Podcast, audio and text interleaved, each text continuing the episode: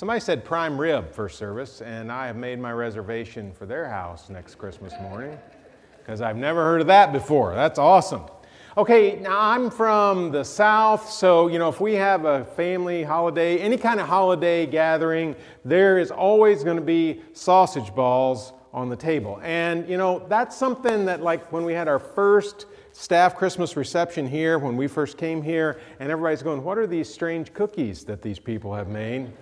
You know, I thought it was everywhere, but different things for different families. You know, when Leanne's family gathers, her dad's side of the family, her sister in law, if it's Christmas, Thanksgiving, New Year's, it doesn't matter, they are going to have collard greens. Her sister in law makes them. Everybody expects them except me because I don't understand why you would bring weeds in the house and eat them, okay? So that stuff divides us. Lots of things divided us. We're in this series that we're calling Divided, and we're thinking about how and in our culture right now, there are such fault lines that separate us, that keep us apart. And it's about all sorts of different things. And so we may, people that we love, people that we don't know, it doesn't really matter. We look and say, why do they think that? Right? Why, why do they think the way they're thinking about church, religion, sexuality. Why would they think the way they do about a political figure, about a wall, about lots of things? We just don't get why someone else thinks the way that they do because, like, we know we're right, so why would they choose to be wrong?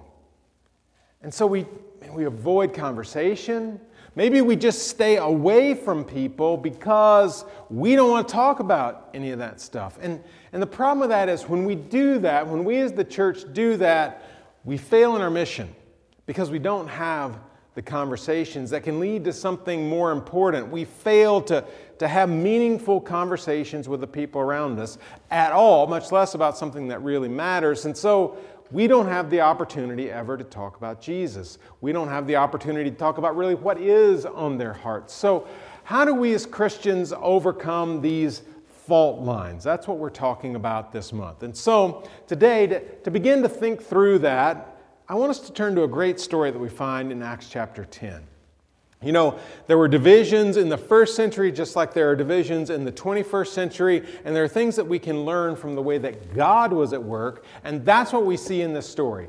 God at work to help overcome the divisions that were already there in the earliest church. Now, the context for this is one of the problems in the early church was okay, we got different people coming into the church. How do we deal with it? Because the earliest church was really a movement within Judaism because Jesus was a Jew. The 12 disciples, the 12 apostles, they were all Jews. And so the earliest Christians are all Jews. So what happens when you've got some Gentiles, non Jews, who begin to hear about Jesus and the hope that he offers, and they say, Man, that sounds interesting. In fact, that sounds really intriguing and I want to know more. And maybe they begin to hear so much about Jesus that they want to follow Jesus. Is that okay? What do you do with that? Because there were lots of things that separated Jews and Gentiles.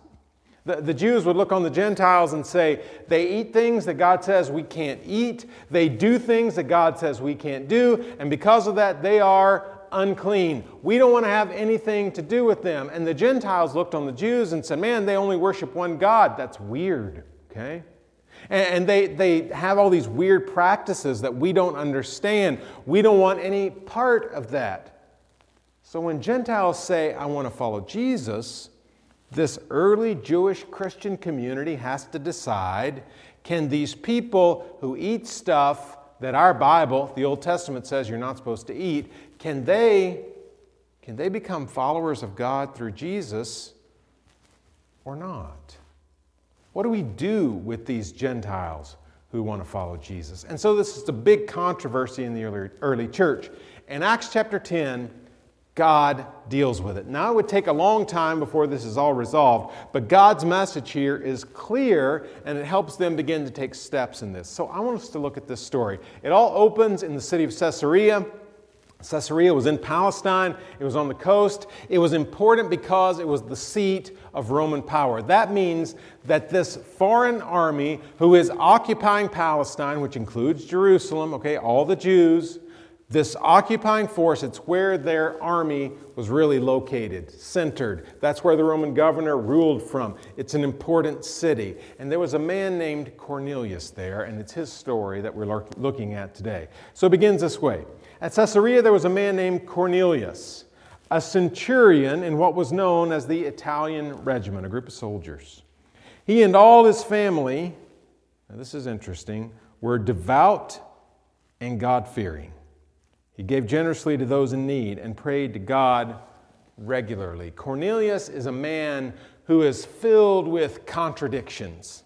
My guess is that the Romans, and he's part of the Roman army, part of this Roman occupying force in Palestine, probably don't understand him, and the Jews probably don't understand him because even though he's a Roman, sort of a non commissioned officer in the Roman army, okay, he's also part of this group that's technically called among the Jews God-fearers. And what they were were Gentiles who've heard about the God of the Old Testament and they become intrigued. They want to know more. So they explore the Jewish scriptures and the Jewish practice and they begin to follow some of the guidelines. In fact, he's praying, he's giving away money to people in need. People are noticing that this is a devout man who's becoming devoted to the one true God of the Old Testament, the God ultimately of Jesus as well. He doesn't know that yet. So he's got the, the, the Romans who probably think, why is he interested in this weird Jewish religion? We don't get that. And the Jews who are going, yeah, but he's a Gentile. He's part of this group that's occupying our own land. How do you understand this guy? But God spoke to him. God spoke in a vision, and he called to Cornelius, and Cornelius said, What do you want, God? And then in the middle of verse 4, the angel speaks to him, and the angel answers, Your prayers and the gifts to the poor have come up as a memorial offering before God. Now send men to Joppa to bring back a man named Simon, who is called Peter. Peter, the apostle. Now, he doesn't know all that, but that's who we're talking about. He is stay, staying with Simon the tanner, whose house is by the sea. So God has spoken through this angel to Cornelius, and he said, Cornelius, get Simon Peter. And so he, he brings together some trusted servants and a trusted soldier, and he sends them to Joppa, where Peter's staying, to retrieve him. Now, about the time that these men get to Joppa, the scene shifts, and it shifts to Peter. Now, Peter decides to go to the rooftop, which there was probably like a porch on top of each house, to pray. And and a little bit like us, sometimes when we're trying to pray, we get distracted. And Peter got distracted because he's like praying along, and then he's like, you know, I'm sort of hungry. Okay, we do that, right? I'm hungry, I'm sleepy. We think of a million other things when we're trying to pray. It happened to Peter. And so they decide to prepare Peter a meal. And while they're preparing this meal, while he's hungry, he has a vision. And the vision goes like this In the middle of his hunger, a sheet drops down from heaven and it opens up, and this sheet contains every animal that you could possibly eat four footed animals, reptiles, birds, anything that you could want to eat. And in my mind, a bunch of stuff that you might not want to eat, right? I'm not into reptiles for eating, okay? But, but for Peter, he would have seen this and he would have thought, this is unacceptable. In fact, the voice that speaks to him says, Kill and eat. There's all this food, take whatever you want. And Peter's thinking, I know what the rules are, and there's a bunch of things we're not supposed to eat that I'm being called to eat here. In fact, this is what he says. We find it down in verse 15. The voice spoke to him a second time Do not call. Oh, I'm sorry, I'm getting ahead of myself. Verse 14. Surely not, Lord, Peter replied. I have never eaten anything impure or unclean. I've followed the rules my whole life. I know what I'm supposed to eat, what I'm not supposed to eat. I'm not going to do this. Then God speaks in verse 15. The voice spoke to him Do not call anything impure that God has made clean. It's happened three times, and immediately the sheet was taken back into heaven. Things are changing. the stuff that Peter knew to be unclean, impure. God is saying, I've changed. I've changed what this, what this means to you, how you understand this. The rules are going to be different. I have made clean what you thought was unclean. God is changing the ways relating. And Peter's trying to figure this out. And these men are coming basically to the house at this time. And then we read this in verse 19 while Peter was still thinking about this vision, trying to figure it out, the Spirit said to him, and this is more direct Simon, three men are coming for you. So get up and go downstairs. Do not hesitate to go with them, for I have sent them. Direct, a command, go. And so at that moment, these men come to the house and they introduce themselves as coming from Cornelius. They say who Cornelius is. And then Peter does the unthinkable. For these Gentile men, he invites them into the house where he's staying and they spend the night. You just don't do that. They're Gentiles, they're unclean, they're impure. You can't allow them around your table. You can't allow them in your home. That's not allowed. And yet, Peter did just that. And then the next morning, he went with the men back to Caesarea to Cornelius. And we find that he has a little interchange with Cornelius, with some of the family. They're expecting him, and they want him, Peter, to speak to a crowd that's gathered. Verse 27. While talking with him, Peter went inside and found a large gathering of people, and my guess is these are all Gentiles, non Jews. He said to them, you are well aware that it is against our law for a Jew to associate or visit a Gentile. In other words, I shouldn't even be here. Okay, I shouldn't be standing in this room with you. But God has shown me that I should not call anyone impure or unclean. That's a powerful statement. I don't get to call any person impure or unclean. So, when I was sent for, I came without raising any objection. And then this awesome question May I ask why you sent for me? He doesn't even know why he's there yet, okay? But he's there. He's gone against everything he thought was right because God has spoken and he's recognized that God is, is sort of blowing a fresh wind, that things are new and that God is changing things and he wants to be right in the middle of it. And so there he is with all these Gentiles, ready to do whatever it is they need to do. And so Cornelius tells him about his vision, about how God had told him to call for Peter. And then Peter says this in verse 34. Peter began to speak. I now realize how true it is that God does not show favoritism, but accepts from every nation the one who fears him and does what is right. You know the message God sent to the people of Israel, announcing the good news, the, the gospel of peace through Jesus Christ, who is Lord of all.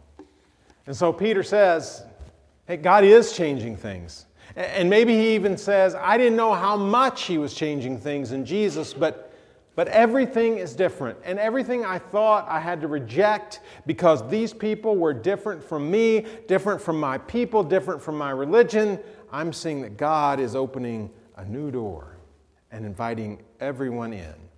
And so then Peter begins to share the full message of Jesus, and then a miracle happens. These people that have called for Peter, somehow the, suddenly the power of the Holy Spirit fills this room, and they receive these miraculous gifts. And then everyone in the room follows Jesus.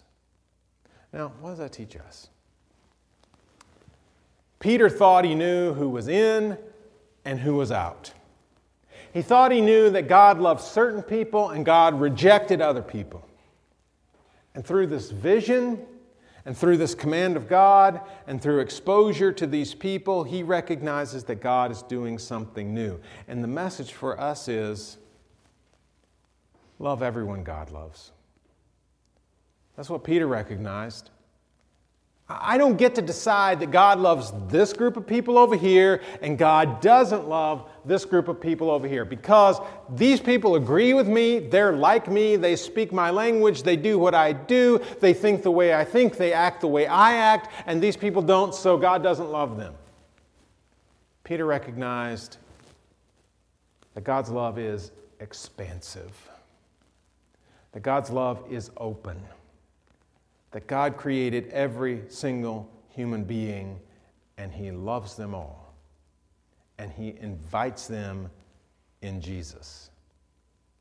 And so we're left with this tremendous responsibility to open our hearts and open our arms and share the message with, of Jesus with whoever will listen because every single person is loved by God. And we should have that same love for them. Love everyone God loves. We don't get to decide who God loves because He loves everyone. He doesn't show partiality, Peter says. And so when they respond to Jesus, we welcome that. Regardless of their past, regardless of whether they agree with us politically or disagree with us, regardless of what may have happened that led them there, all those things, we open. We open it up because Christ opened it up.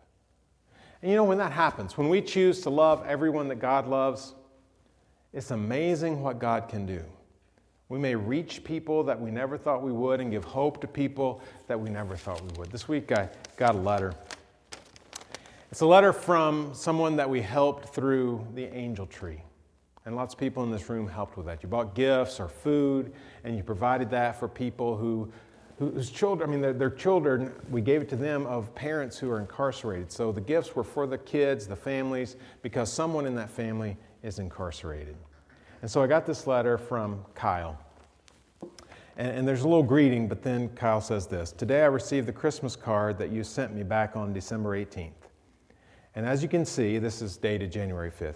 As you can see, it took around two and a half weeks to get to me, but that's not surprising because that's how long it always takes the mail to get to us here at Statesville Correctional Center.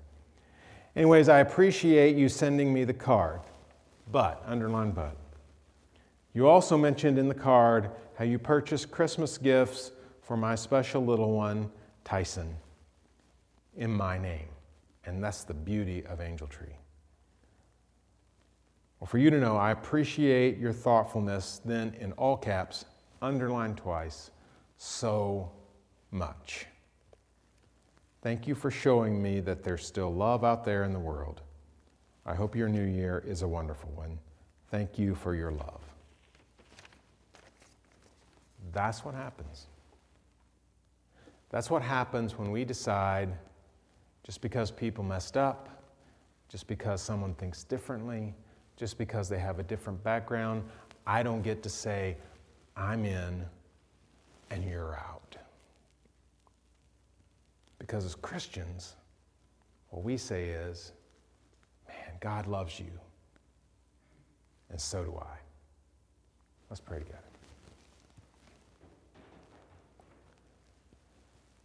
How your love overwhelms us. And we're thankful for that. Thankful that you love us, even when over and over we do things that show that we reject you. Because you've given us grace in Jesus Christ, we're forgiven. And so, God, we pray that you'll help us not to try to restrict your love for other people because they're different from us, because they think differently, act differently, talk differently, eat different things made mistakes. God, help us to love everybody you love. We pray it in Jesus' name. Amen. Maybe today you're ready to open your heart to the love that God has for you that's shown in Jesus on the cross. You're ready to respond in faith and repentance, and you want to be baptized into Christ. If you've made that decision or you're sort of beginning that road and would just like to talk to someone as you walk down that path, let us know. Come forward as we stand and sing our invitation. Let's stand together.